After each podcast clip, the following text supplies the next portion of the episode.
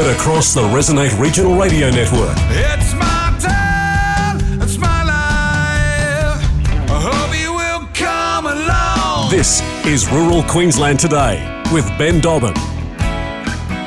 Good morning and welcome to Rural Queensland today, Friday morning, the 15th of July. A very good morning to everybody. Uh, and Blackall races this weekend. How good is that going? Lots going on up at the Cloncurry as well with the Stockman Challenge at the moment as well. We just love it. There's so much going on in Queensland as we speak. Very good morning to you. Susan McDonald joins us this morning. We're going to catch up with Peyton Fitzsimons as well. So much going on in this landscape on rural Queensland today. 4SB Kingaroy, good morning. 4ZR Roma, 4VL Charleville, 4HI and Emerald, 4LM Mount Isa, 4LG Longreach, 4GC Charters Towers and the Hot Country Network. Good morning to you all. I hope you're well. A very good morning to everybody across rural Queensland today. It's a big show for you. It's Rural Queensland today. You're with Ben Dobbin, and this is Rural Queensland today on the Resonate Broadcast Network. Welcome back to Rural Queensland today on the Resonate Broadcast Network. Senator Susan McDonald joining us this morning. Senator, good morning. How are you? Ben, I'm very well, but you know, winter's still hanging around. It's a shocking thing on the coast, isn't Well, it? it's it's been very very cold. There's no two ways about it. Um, let's start with the biggest issue that's pressing at the moment: food security and uh, foot and mouth disease. I'm going to start with foot and mouth disease. You've been very strong this week um, with calls to stop all planes from Indonesia and Bali just for a month, for a short time, to try and get our biosecurity intact.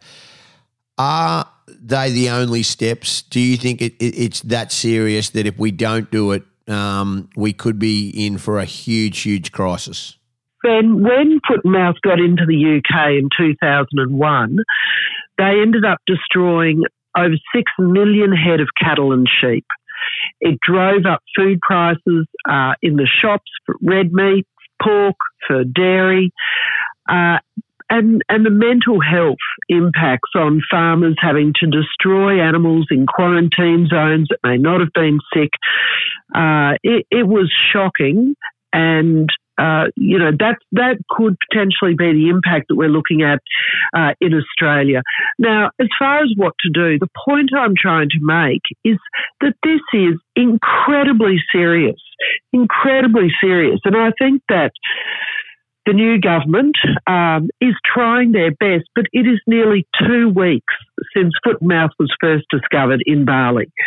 We still have plan, planes landing that there's no footbaths, there's no kind of physical controls. Uh, the flyer that's been handed out on the planes isn't suitable to be handing to a 25 year old group of young people who've been over there surfing and having a cultural experience. It talks about have you been on a farm? You know, it's Yeah. different in Bali. There's animals walking in the street, they're very quiet. You walk through their dung. There's pigs being grown on little farms next to hotel resorts you know, the chance of you having contact with an infected uh, animal is much higher there than if you went to other countries. So, you know, the point I'm trying to make is uh, we can do this. We are a smart country. We are able to to vaccinate and do things on our own shores, but we want to keep it offshore. We want to keep it uh, in Bali, in Indonesia, and we want to help that country with their vaccination plans. But they don't have any uh, uh, livestock tracking capability we would have to go back to what we used to do, you know, in the 70s and 80s and before, you know, bang tailing and, and tail tags, and because they don't have an NLIS system. So, you know, I, I, I'm not trying to make this political. People have accused me of trying to be political. I'm not. I'm trying to support the new agricultural minister in putting a fire under his feet to say there is no step you can take that is too much at this point because the impact would be horrific on animals, on people, on consumers, on our world trade market. And whatever price we spend on keeping foot and mouth out of Australia will look cheap in the months and years ahead. Yeah, it's that serious, isn't it? And that's the and that's the, the the scenario. So Murray Watt obviously is over there at the moment, the agricultural minister, trying to get some sort of clarity on the whole situation. Is it too little, too late? Is it too that he that he he most likely shouldn't have done? He should have been there well and truly before this week.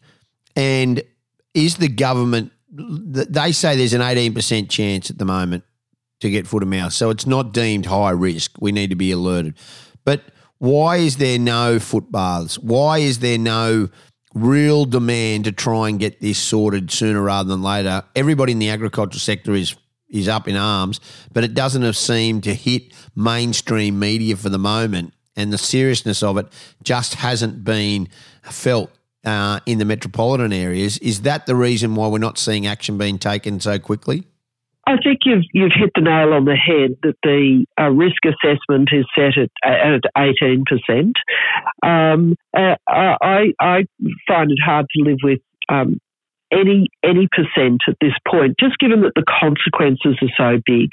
You know, when we were going through COVID, we shut down the whole nation with you know 65 cases in the land. You know, at the very beginning, we were we were so sensitive to to what um, COVID getting into the country and spreading would look like.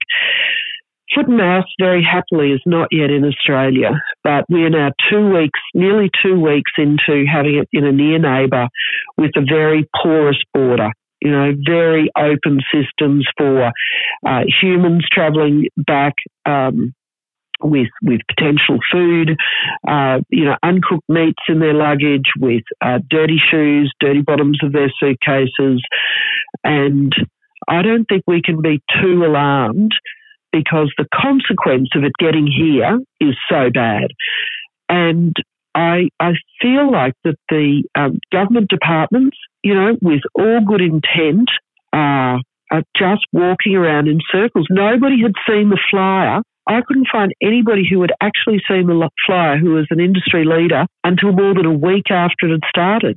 And when I saw the flyer, I said, that's not that's not going to talk to to a, a tourist. We're not talking about a farm visitor. So that's that's very. I'm getting into the weeds. I'm getting very detailed, but I am very concerned that we are not seeing a sense of urgency on really practical ground games. You know, don't worry about what, what the big issue is. What is it on the ground that we're ensuring that every single person who comes back from Bali understands their own risk and is given the ability to, to you know, do at least the basic things. Uh, the MLA has got uh, technology which would allow people wearing thongs to walk across a, a footbath. You know, there is stuff out there I'm, uh, you know, I'm surprised that that as a nation whose biosecurity uh, is the one of our most important uh, things that we talk about, yeah. and yet we weren't prepared. And here we are, two weeks into an outbreak in a near neighbour, and we're still not doing the work. Susan McDonald joins us this morning. We're going to take a break. Come back with more. Welcome back to Rural Queensland today. Susan McDonald this morning. This is Rural Queensland today. The impact is just far greater than what you think. Should people be getting their own biosecurity programs for their properties? Yes, so certainly. What can we do? Because I don't want people to be panicking and thinking that they're, you know, it's all a disaster. It's not. It's not. We will. We are a smart country. We'll get onto this. We'll figure it out sooner rather than later. I hope but in your own, uh, on your own properties, in your own regions, with your own council. You can be picking up your biosecurity plans, your farm plans and station plans, and dusting it off and saying, what does that look like? Is that best practice? Go back to AgForce, go back to, you know, whatever group you're a part of and ask them, you know, what's your latest advice? What else could we be doing and thinking about so that uh, we are prepared. Uh, and then those programs that we have been working on, you know, shooting feral pigs, managing pests, uh, we need to be on top of uh, because. You know, whether it's whether it's soon or whether it's later, we will have an incursion of lumpy skin disease. That is, that seems to be the most likely because of uh, it's airborne. But we need to be you know, continue to press government have we done everything we can? And I think that there are still gaps in what we could be doing here in Australia just to maintain the security of our, our agricultural industry. Can we talk about food security? Foot and mouth, one thing. Food security and protecting our food rather than exporting a lot of it. Are we, are we, have we got it all wrong in the sense that we're not looking up our own. There's certainly a shortage of jobs at the moment, and you know, like workers for jobs. We can't get enough workers. Um, th- th- that's just one one side of the issue. But can we, in any way, try and shore up our food bank to make sure that we're safe first? It seems to be that that seems to be second at the moment in everybody's mindset. Uh, ben, I'm not worried about domestic food supply at this point. I think that this is more a um, an issue of Australia exporting food, uh, particularly into our near neighbours. So Australia and, and the world has just enjoyed 70 years uh, of peace, but broadly, you know, localized um, uh, interactions, but we have not had global wars or, or, regional wars that we've had in the past. It's the longest peaceful period, I think, in human habitation, you know, in the world. And so we know that we now have countries flexing their muscles. We have, uh, you know, all sorts of regional challenges, and uh, food security is something that wars are fought over we have we discovered during COVID that we had supply chain issues. We import all of our potash into Australia despite having very good potash reserves in Australia. We just we import a huge amount of phosphate into Australia despite having very good reserves in Australia. So, you know, I'm trying to think about how do we secure supply chains so that Australian farmers and graziers can continue to grow uh, great, healthy food and fibre for Australia first, but then have the capacity to export significant amounts of food so that we can at least keep our region stable when it comes to food supply. Uh, because when we are relying on other countries and other supply chains to import critical resources and reserves like potash and like phosphate, uh, then we're exposed. So uh, I'm trying to get those two uh, elements onto the critical minerals list uh, for Australia, so that we're expediting mining and uh, and the processing of those, because they're the things that I think we can be doing as a nation to be thinking about. What's it look like over the horizon? You know, we're, we're producing lots of food and fibre now, but what is the challenges that would mean that would threaten us doing that in the future? And that's the kind of preparation that I think means that we don't have a food security problem in this country.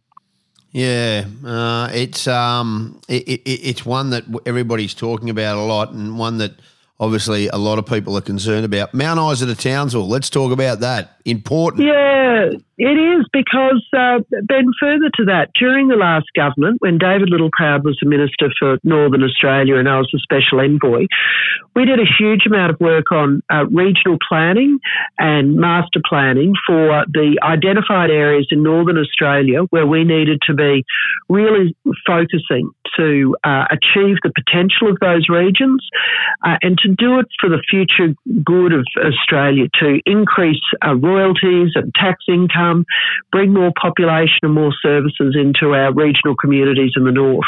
Now, one of the regions that was identified as uh, most prospective and important, so not saying that any of the other places aren't important, but these were ones that were identified as if we're seriously going to make a difference in northern Australia, that we have to start focusing on specific regions. So Mount Isa to Townsville connects the incredibly resource rich uh, Northwest Minerals Province. It connects uh, beef cattle uh, regions uh, for the Northwest and along the line, and it also connects the places that have been identified as the most potential for irrigated agriculture and dryland cropping. So we're already seeing uh, cotton at Julia Creek. Uh, we're seeing the work that Richmond's doing on their water plan. Uh, has just received money from the state government for its water bank. Um, excuse me, and um, Charters Towers has got money for Big Rocks Weir. So we've got agricultural projects along that line as well. Now, if we're serious about this, we have to start coordinating local government, state government, and federal government legislation and planning. So at the LNP conference on the weekend, I um, moved and had passed uh, planning for a special economic zone to run from Mount Isa across to Townsville. Uh, now, I'm looking at the state government and saying, what is it that we need to do that would really start to get projects up moving, people employed, uh, and, and taxes rolling because projects take a long time to, to get off the ground, as you know. So one of them is that we need to look at double stacking the rail line between Mount Isa and Townsville. There's a couple of Is that bridges achievable? close- Is that achievable? Absolutely achievable because there's only uh, a couple of bridges that would need to be uh, lifted closer to Townsville, uh, and currently the the um, the axle loading on the lines is is underweight, so you know it would be possible to to increase the weight on the line. And then the second important thing is to do what we've done for Adani and other projects, which is uh, to remove the tariffs for new entrants onto that rail line so that we can start having new projects like the phosphate mines that are out there um, to, to bring them to market. Uh, it would reduce about $40 a tonne for freight. Uh, and now those projects are more viable. They're good for Australia. They're good for agriculture and farming, and they're good for the tax and, and spending money right across this country. Yeah, I love it. I love it. It's really important. Um, you're in Cairns at the Cairns show. How was that? And and what do the people think up there at the moment? Are they are they all confident with how things are going, or there is concern? Uh, look, the Cairns show was just fantastic. I was fortunate enough to be there for some of the dairy judging and caught up with quite a few of the dairy farmers from the tablelands.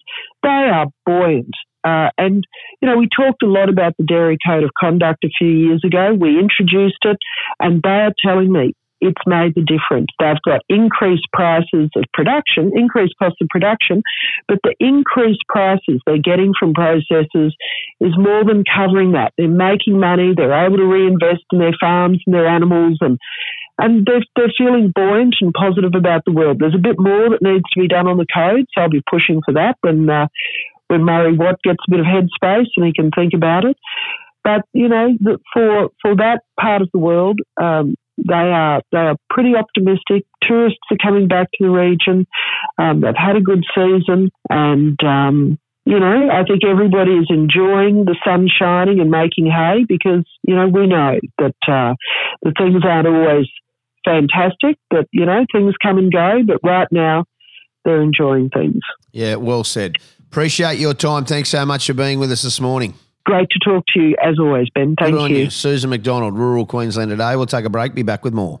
Welcome back to Rural Queensland today. Livestock, National Livestock Manager for Ray White Rural is Peyton Fitzsimons, and he joins us this morning. Fitz, good morning, mate. How are you? It's been cold couple of weeks, hasn't it? Oh, cold as charity, my dear friend. But before we start, before we start and get involved in all that, I think we should touch on this very, very, very important subject. Right. I did see on social media through the week, uh, ALPA, the Australian Livestock Property Agents Association, a bit of just a just showcased a few of their previous champion auctioneers, and the title was "Where Are They Now?" And lo and behold, who did I see front and centre? The great man, Mr. Ben Dobbin. Did you actually win that? Yes, I did. Yes, I did. Uh, I haven't seen it, but I did do an interview for him at the start of the week. So uh, it's good to know, mate. It was on the country. Oh. That's in the Country Life, is it? The Queensland Country Life? Yeah. Yeah. Mate, I do believe it is. I just thought that the quality of the auctioneers about today were probably a lot better than back in those days, obviously, mate. Probably were. It probably were. But anyway, uh, you got livestock, you got losses. Fitz, um, let's talk this market. Uh, Roma, Roma very strong considering there's certainly been a downturn, but not to the levels that people thought. And and I don't want to get to the point where we're talking up, you know, people panic selling and stuff like that because it's just not warranted. There is there is a real, and and, and I mean this, I, I suppose a real um, worry at the moment with the world, but there's no need to panic from a market perspective. Yeah, exactly right. Like I still remember clear as day two and a half to three years ago when uh, when store steers cracked four dollars a kilo at the Blackall sale yard. Like we just stood there, we were gobsmacked. Uh, the market is a long way in front of that. Yes, it has got cheaper, but history will tell you it always gets cheaper this kind of year. And what we have done, we've had two huge summers. There's a lot of dry feed. There was a lot of dry feed about. We had a very, very mild autumn, and then wang bang, we've had an absolute snap and cold winter now, and it has knocked the guts out of the country, the cattle, and and and and the people that are running the cattle, like they've got a bit worried, and probably the market has still been rather good, so they've, they're electing not to take those cattle and lambs through the winter months. So they're electing to get out of them before the winter, you know, really gets tough on them. Yeah, and, and, and it- it's been a hard winter, which is there, but you, you, you've got to look at your system, and, and, and there's been good times for so long. You're going to have to come back in, aren't you? Like, that's the thing. Like, people getting out, you at some point, you're going to have to come back in. You just can't sell for a profit and then hold because th- that's the beauty of this. It's cyclical. You've got to be in the whole time. Yeah, exactly. And Ben, it's quite ironic. Like one of the biggest reasons that the job has just uh, has has softened and come off the boil is that the country was so wet that so many producers across the eastern seaboard couldn't get their winter crops in, couldn't get their oats in. They might only be running at thirty or forty percent. So it's ironic that the uh, the job has softened purely because we've had too much rain. If we were, if we had a normal stand of oats, the market may not have even shifted. Yeah, yeah. It's an interesting time. There is a shortage still overseas, isn't there? Yeah, there is, and and, and mate, obviously there's a lot of uh, there's a lot of dynamics in the market that are out of our control at the moment. And one of those is, is obviously the big sell off in the amount of cows that are getting uh, getting manufactured in America. It's very dry over there, and if we could wish for one thing, uh, you know that'd be uh, that'd be pretty well towards the top of the list. If they could get rain in America, they just you know they're processing all their cows uh, because of the season is just so bad over there. Much of what Australia did, you know, six and seven years ago. Uh, they're follow, they're following suit, so uh, they're grinding they're grinding beef over there. They're not importing a lot of that. They're using that all domestically, so that's affecting our market here as well. Yeah, um, it, it, it obviously has been one of those things. Property prices have they stalled? The, the the big thing about I'm hearing and people saying, "Oh, it's getting quite a." They're still not making any more country. No, no, that's a, well said, and it's yeah, you hear a lot of people say, but it is it's, it's the fact they're not making any more country. The Ray White Rural Network, they are still exchanging a lot of country at the moment. Inquiry for that inquiry for the country, it has softened. Where previously, um, you know, especially in south southeast Queensland, where they might have had 60, uh, 60 inquiries for a parcel of country, uh, those inquiries are probably back to about 30 or 40 previously when they were doing a dozen inspections. Now they might be doing sort of six or seven and having just a few less registered to do, uh, you know, to bid on auction day. Uh, the good, like the you know, the good country, the blue ribbon country, uh, it has not shifted whatsoever.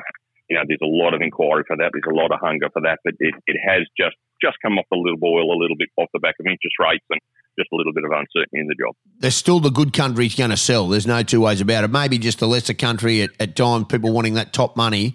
There's just a little bit of hesitance around whether or not to go or not. Exactly, and, and and I think you know we can we can sit back and look now, and the last the last eighteen months in agriculture will go down in the history books. Like it was a it was a pretty special time. Yeah, and if you haven't caught up with it, and um, and you haven't and you haven't got the rest, w- when you look at different things going on through the neck down the south, we we talk about Queensland predominantly, but is the south as concerned with what's going on up here? I mean, we talk lumpy skin. I'm not going to get into foot and mouth. We just had uh, ten minutes with Senator Susan McDonald. I, w- we, we've got to move through this, but.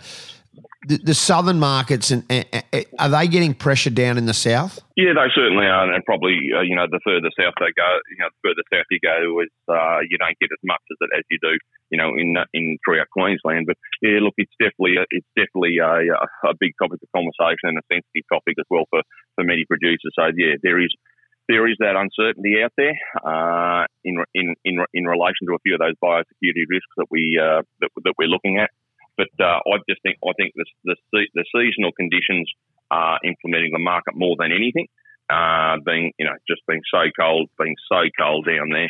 But um, you know we've got a very very strong domestic market off uh, you know right you know right throughout Australia. It's very strong. So you know everyone still has to eat, and protein is king.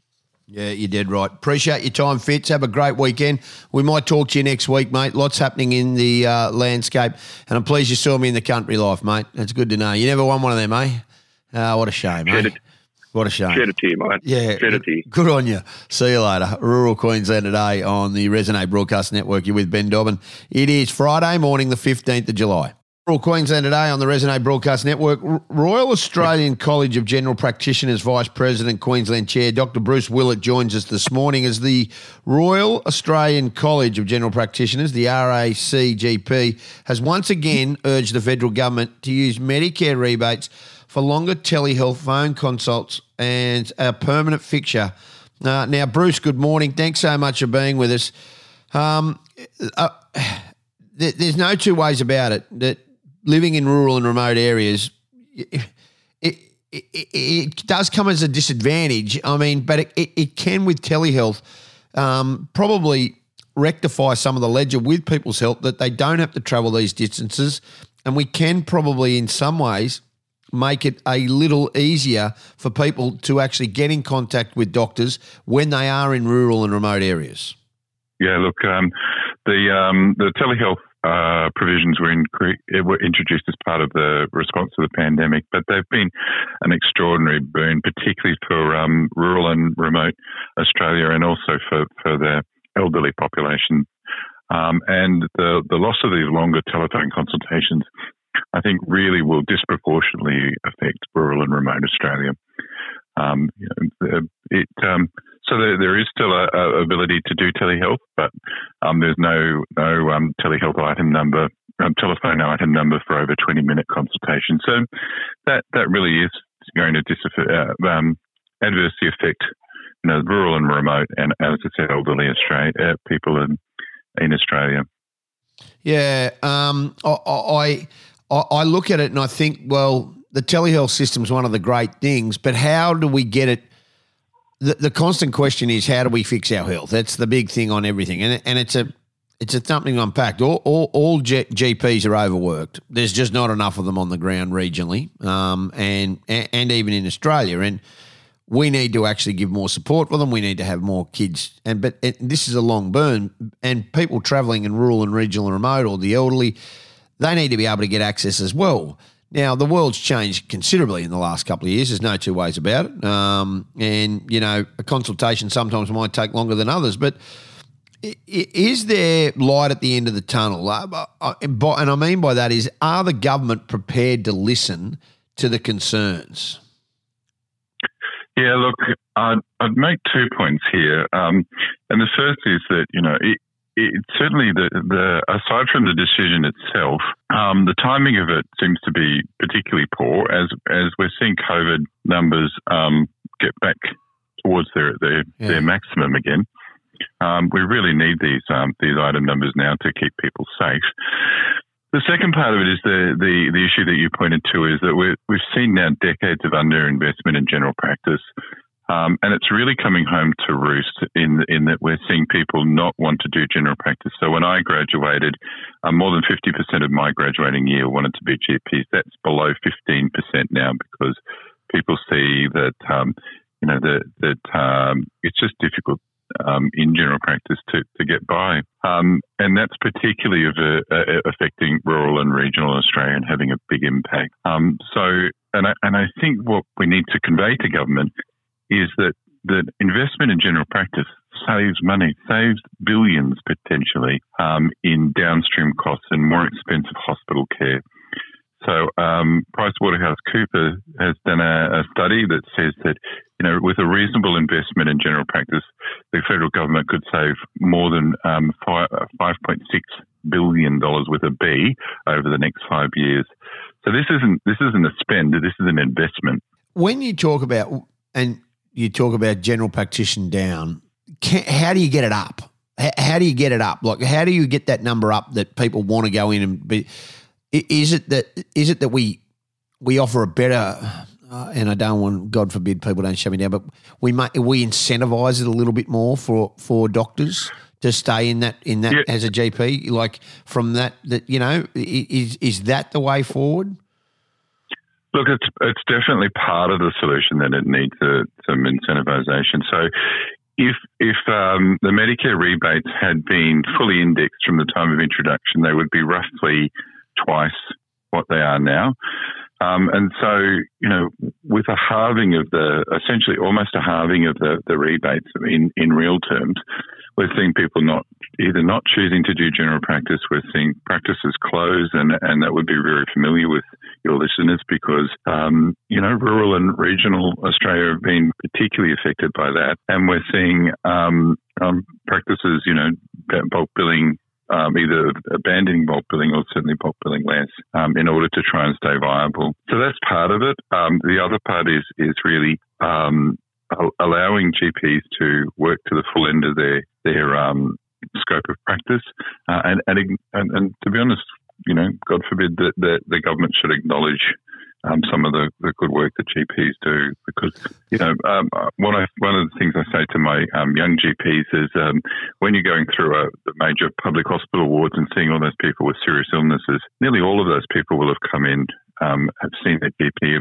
um, with regarding you know the, those illnesses as well. So we see everything. You see the lot, and you check on everything. it, it is a thankless, thankless job on many occasions, and and it's one. So the government and, and and I'm talking about the Labor government here have been very big for a long period of time, claiming that that they have always had, you know, the, the general public and everybody's, you know, back. But it seems to me that the longer this goes on, you know, the more and more, you know, we we are seeing that they they at times it, it's just to tick a box. It's uh, there's a lot of box ticking going on at the moment. Yeah, absolutely, and and it, it's not quite a thankless job in in that um, uh, my patients, uh, our patients, are lovely to us uh, as GPs, and, and it's a real privilege to, to get to do the job I do, and and um, to deal with my patients on a daily basis is something I love and adore about my job. Um, it would be nice to see the same recognition from, from government to to the, the understanding of what we do as as the recognition that we get from our patients, and um, um, one of the issues we've got is is that the people in the public service tend to be very young and have very limited exposure to um, GPs.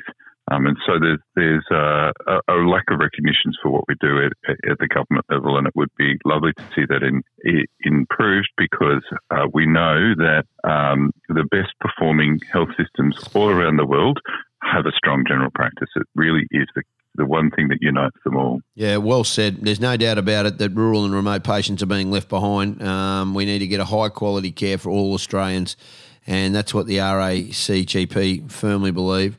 Phone consultations must be available for all GP consultant links and types, valued at the same level as a face to face and video items, and linked to a patient usual GP, with the exception providers. Uh, it has to happen uh, Bruce, great to chat. We're going to chat again, mate, because uh, I enjoyed that. Um, and there's something that is said that we actually need to get it sorted. Thanks so much for being with us this morning. Thank you so much for the opportunity to be on the show. Good on you. Dr. Bruce Willett, uh, the Royal Australian College of General Practitioners Vice President, Queensland Chair. Uh, there's some issues there. There's no two ways about it. The government need to stand up on this one. Rural Queensland today. Well, that's it from us here this morning in rural Queensland today. Have a great Friday. Best of is on tomorrow. We're back Monday from 9. This is rural Queensland today on the Resonate Broadcast Network. We'll see you later.